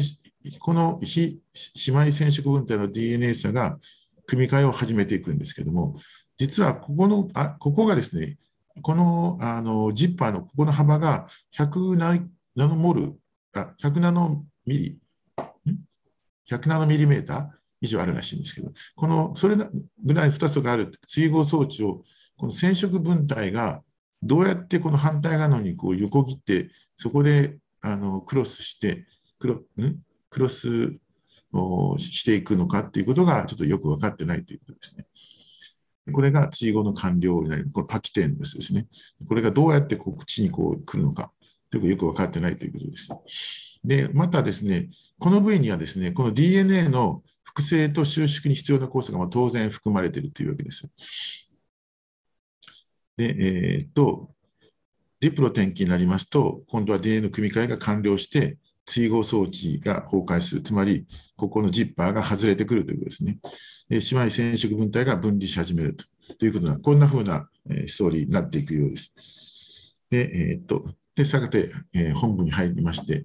えー、原発性不妊症に罹患した4名の男女3名、女性1名の計患者さんが、あこれ、えー、2つの血縁、要するに婚産児なんですね。あの要するに、えーと、近親婚ですね、パキスタン人家人家族に対して、スパータ22および名誉 B 変異を、えー、ホールエクソームシーケンスデータからスクリーニングして、えー、その後、えー、こういう培養細胞とかマウスで、まあ、機能の、えー、機能解析を実証したと、検証で検証したということになっています。えっ、と、もともとは、えっ、と、このホモ接合でのスパータ22のフレームシフト変異っていうのは、えっ、と、ノアの患者さんで同定されたということです。えー、また、ホモ接合体のメオ B スプライシング変異も、今度別の血縁、別のなんかあのコンサンジェナスなあパキスタン人核系の2例目のノア患者と1名の不妊女性、この方はあのあの卵巣の、えー、組織は見てないです。それから、えー、とアートもしてないんで、まあ、本当にどうなのかってよく分かってないんですけど、ただ、まあ、遺伝的な要因を見ると同じなんですね。えー、スパータ22変異はメオビーとの相互作用を破壊した。メオビースプライシング変異はエクソン9のスキッピングを誘発し、これはお互いの間の相互作用に影響することなく、オリゴヌクレオチド結合ドメイン、つまりさっきのシングルストランドのところですね、そこにくっつくドメインにおける32のアミノ酸血を血質を引き起こしていると。さらに患者の変異をモデル化した名誉日変異マウスの解析から、名誉 B スプライシング変異は、名誉 B タンパク質の結質、染色体の軸上の、先ほどの軸ですね。そこのスパート22同意の消失、および原数群れ組み合わせによる原数群れ停止をもたらすことが明らかになった。したがって本研究は、両者のが人不妊症の原因遺伝子である可能性を示唆するということです。えー、っと、これはですね、まずこの、えー、A は量子家系を示しています。で、この、えー、色で塗っている人たちが、えー、どうもこのホモ接ホモ接合体を持っているということです。こちらがスパータ22のですね、こちらが名 OB 変異の家系になります。で、このお二人は、要するにいとこか、いとこですね。ですから、いとこですね。で、そして、この男性がノアでと診断されてるんですね。で、この男性と、あ、ごめんなさい、この男性とこの男性も政権でノアと診断されています。で、この女性は、えー、実はですね、えー、っと、不妊治療してないんですね。ただし、この男性と夫と8年間原因不明の不妊女性ということになっていて、えー、なってるんですね。で、えー、結局子供ができできませんでで、この離婚して、この相手の男性は別の女性との間にすぐ子供ができたということが書いてあります。なので、まあ、だからといってどうかってこと言えないんですけど、この女性に関して卵巣を調べてないので、何とも言えないんですね。で、えー、でちゃんとあの排卵もしているようですし、それから、えっ、ー、と、これらの人たちですね、すべて、黒丸の方たちは、すべて染色体検査とかホルモン検査で異常がなしということになっているんです。でこれは、その、えー、それぞれの変異をサンガーで、えー、示したものです。で、こちらので B は、これが、上が SPATA22の、えー、エクソン、あ、ごめんなさい、えっ、ー、と、エクソン4における、えー、と、 frameshift mutation があるということですね。で、この縦線がこれがエクソンを示してまして、4番目ですね。で5、6、7、8のエクソンで、このその間のこれがイントロンということになります。で、メイン OB の方は splicing mutation で、この OB ドメインに影響するように、えー、この、えー、イントロン8と9ですね。で、結果的にこのエクソン9の skipping を生じさせるということになっています。えー、また美人なスライドなんですが、えーとえー、これはですね、この C と、この C は、えーと、強免疫鎮降反応というものでして、えーまあ、何を言いたいかというと、えーと、ここに出ているバンドは、えーと、名誉 B と結合したスパータ22、これは野生型です。で、えー、しかし、スパータ22に変異がある人は、名誉そのスパータ22は名誉 B と結合できないんで、ここにバンドが現れないということですね。ということを言ってるんですね。まあ、別の言い方をしたら、スパータ22は名誉 B と結合して働くものなんだけども、スパータ22に先ほどの変異があった場合には、名誉 B と結合できてないということですね。そういうことです。したがって結合できないんで、えー、ファンクションしないと両方があってファンクションするということになるので、まあ、そういうことをしているわけですね。それで、えー、っと、えー、例えば、こちらに、次、こっちに行きましょうか。え、っと、同じ方法を逆でやってるんですね。そうしますと、えっと、名誉日変異タンパクは32個のアミノ酸を書いているスプライシング変異なんだけども、しかしこちらの方が変異している場合には、スパータ22とは結合はしているということですね。で、したがって、えー、OB ドメインはスパータ20、ここがおかしくなっている変異なんだけども、えー、スパータ22と結合するのには少なくとも不可欠ではなかったということで、えー、こちらは、えーと、変異はあるんだけれども、一応、スパータ22とは一応くっつく。こっちの変異はスパータ20と結合できないと、くっつけないと、そういうことを言っているんですね。でこの D は、えー、と実は、えー、と名誉 B に関してのことなんですけども、名誉 B の場合に、えー、RT-PCR を行いますと、えーとえー、こうですね、リバースとトリクソン PCR、RT-PCR のプロダクト、えー、これは末梢血のサンプルが取ってきているものです。で、えーと、こちらコントロールで、こちらが名誉 B の変異のある患者さんの男性ですけども、えそうすると,、えー、と、非常に小さく弱く小さい名誉 B の変異があると、うん、検出されるということですね。で、こちらは、えー、と本来であればこうなるわけですけども、えー、とこのエキソン9が、えー、名 OB のスプライス変異によって、えー、ここがスキップされている。つまりここがなくなっちゃってるんで、このここの部分とここの部分がくっつくわけですね。でくっついてこういうふうになっているということです。スキップとエクソン9、こういうことですね。で、えー、っと、今度ですね、じゃあ本当にこの、えー、っと、えー、M、名誉 B のスプライシング変異が、えー、っと、本当にあのパソジニックなのか、病原性があるのか、ということを機能解析するということなんですけども、で今まあ、実際ですね、このメイン OB のノックアウトマウスっていうのは、えーと、今回これから述べるようなことをやっぱり障害されていることが証明されてるんで、まあ、ノックアウトマウスでなくって、今度は変異マウスっていうのを、えー、作ろうとしてるんですね。で今回の患者のスプライシング変異で、えー、起きているメイ OB のその部分を、えーとクリスパー Cas9 を使って、えー、このマウスでモデル動物を作ってるんですね。で、それで実際にどうなのかということです。まあ、結論を言うと、やはりそのメイオビータンパクが検出されなかったということなんですけど、このマウスに作らせてみて、例えばマウスの清掃における、P、RT-PCR 産物をこうやって、えー、映像で見てみますと、えー、と、これが、えー、と、名誉日が消えてるのかな。そしてこの清掃の妖怪産物の、これはウェスタンブロッドですけども、ここ消えてるんですね。で、そして、あ、あごめんなさい、ここで、えーと、弱いバンドが出てるんですと、ここにですね。で、えっと、でこれを RT-PCR 産物を三眼試験かけると、やはりこれで、えっと、確かにエキソ9がスキップされてるよということなんですね。で、要するにさっき言ったのを、このえ動物モデルで作成してやってるということです。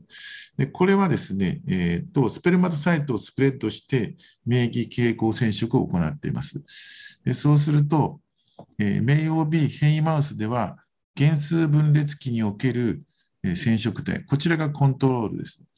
えー、これコントロールで、この赤いのは、えーと、SYCP3 というですね、えー、このえー、染色体においてこうずっとこう赤く見えるんでしょうけど、これ全長にわたって見えるんですね。えこれをまず染色で染めて、でそれに対して緑の綿葉帯、こちら綿葉帯です。で、これであの染めてみたら、これ何も見えないんですね。で、スパータ20にも何も見えないということなので、このヘイマウスでは、まあ、綿葉帯、まあ、あのもうスパータ20にもここに全然えー、染色なところに集まってないよということを言っているわけですね。で次のスライドですね。今度、同じ、えーとえー、マウスですね、メオビー変異マウスのにおいて、配偶子形成がどうなっているのかというのを見るために、この8周連のコントロールマウスとメオビーホモツァイガス変異マウス、先ほどと同じですね、えー、患者のうんとホモツァイガスの変異を、えー、クリスパーキャス9で、えー、マウスに持ち込んできた無理やり作った名帯の変異マウスですね。そうするとこうあの、清掃のサイズがですね、本当に小さいんですね。そういうこと、これ同じことを言ってるんですけども、まあ、それが分かった。それで、えー、で実際今度、顕微鏡で見て、貢献レベルで見てみますと、切片で見ると、コントロールでは、えーとえー、いわゆる性細胞があるし、各と、えー、成熟段階の性細胞や精子とか見当たるんだけども、この変異マウスで見ると、原数分裂後の細胞が全く欠如しているよということを意味していますね。で今度はオスだけじゃなくて、メスマウスでこの変異マウスを作って、それでどうなっているのか見てるのがこの例です。でそうすると、ヒストロジカルセクション of varies from 8 weeks old control may be mutant film mice ですね。ヘモキソヘモキシトジリンに染色で見ると、これがコントロールでして、でランプありますね。でこっちメスマウスで卵巣サイズの縮小と卵胞の欠如ということですね。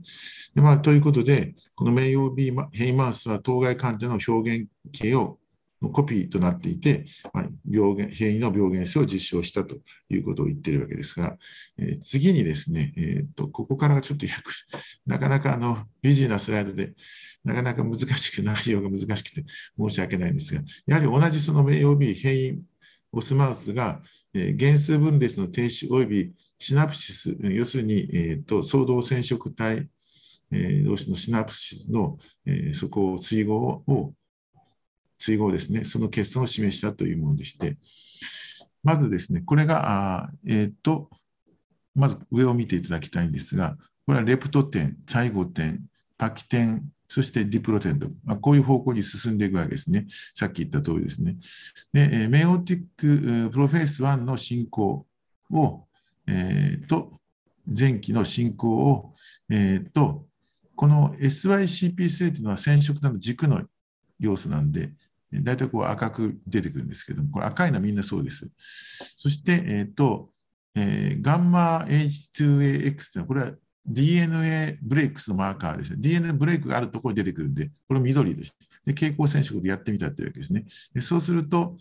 この、えーまあ、DNA ブレイクを示す、これはレプトテン期えー、のにはの核には diffuse に認められますよ、緑が。なんとかぼわっと。でそれが最後、えー、ザイゴテン期に synapsis、つまり相同染色体が対合してくるという時期になると、だんだんと減少していって、えー、最終的には、えーと、性染色体上、上染色体からなくなって、性染色体にのみに蓄積して、セックスボディを経験する。それはもう、え、ー、と、このリプロテンまで続くわけですけれども、ところがですね、変異したオスマウスでは、えっ、ー、と、最初あるんですけども、ずっとですね、え、ー、と、あって、結局、あちこちにあるんですね。で、で結局、変異モスマウスでこういったあ、えー、上染色体から消失していくっていう過程が見られなくて、いわゆるパキテンライクっていうところで、まあ、実際には原子分裂が停止してしまっているんで、ここバッテンということになっています。で、コードは、えーと、今までは、えーと DNA ブレイクを見ていました。で今度は、えーと、同相同染色体の接合を、えーとえー、SYCP はシナプトネマルコンプレックスセントラリージョン、あのジッパーのところの真ん中のところですね、セントラリージョン、そこのタンパクを緑に染めてやってみたというわけですね。でまあ、もともとその SICP 染色、これですね、染色は軸の要素ですけど、それに対してやってみたというわけです。で、え、これ赤に対して緑ですので、あの両方重なるとですね、黄色になるんですね。だから黄色をちょっと見ていただければいいと思うんですけども、そうすると、シナプシスが開始する、えー、と最後点になってくると、えー、と、えー、ごめんなさい、えー、と、CYCP1 が、えー、出現するというわけですね。で、えっ、と、なんだ黄色とかありますかね。で、えっ、と、このパキテンになってくると、この、えーと、相動染色体が完全に接合するわけですけどもそうすると、これに対してですね、えーと、上染色体の前兆にあたって、この相動染色体を進めるような感じでこう出てくると。これ黄色くなってますもんね。そういうふうになるというんですよ。そして、えー、実際、しかし変異マウスにおいては、この最後転機になっても、うんと、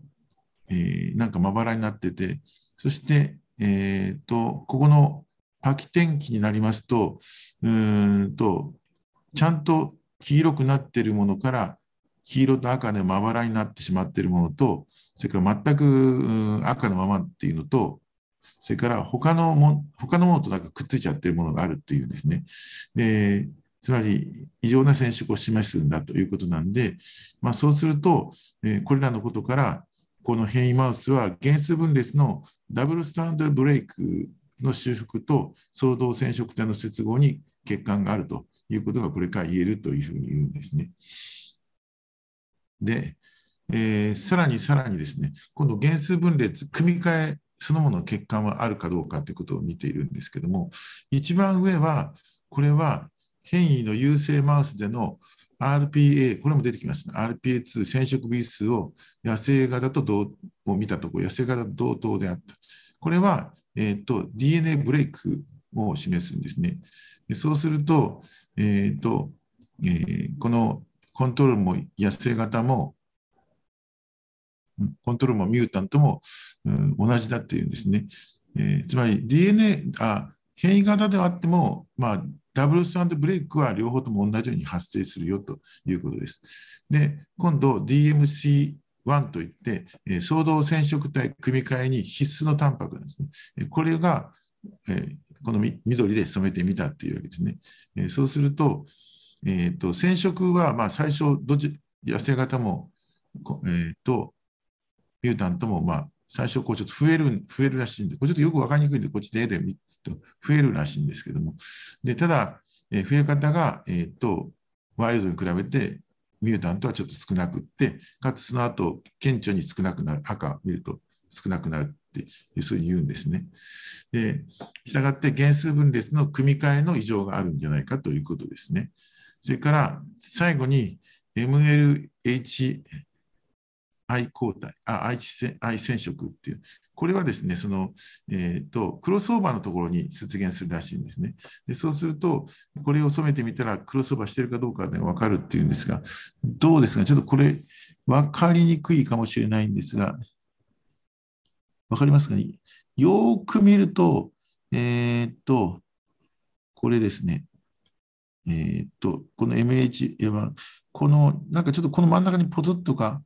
なんかこうちょっとここ光ってるような感じとか、こことかですね、なんかあるんですね。で、少なくとも1個以上、つまりクロスオーバーしてるところは大体1箇所、2箇所に人の場合はあるんで、まあ、少なくとも1箇所が検出されることがまあ期待されるんだけども、それがこの変異型では全くないということで、クロスフォーマー、フォーメーションが形成されていないということですね。えー、つまり、組み換えが起きてない起こってないということも、ここでも言えるということで、まあ、従って総合的に言うと、えー、この、まあ、変異マウスでは、パキテンライク機での原数分裂は、原数分裂電気でのアレストになっているんだと、まあ、そういう、えー、論文です。長丁場で申し訳ありません。以上です。はい、先生、ありがとうございました。それでは、えー、本日、あの、ただいま、林先生に解説いただきました論文で、えー、本日の最後となっております。それでは、ただいまをもちまして、本日の講座を終了させていただきます。先生方、ありがとうございました。ありがとうございました。はい、失礼します。ありがとうございました。失礼します。失礼します。終了させていただきます。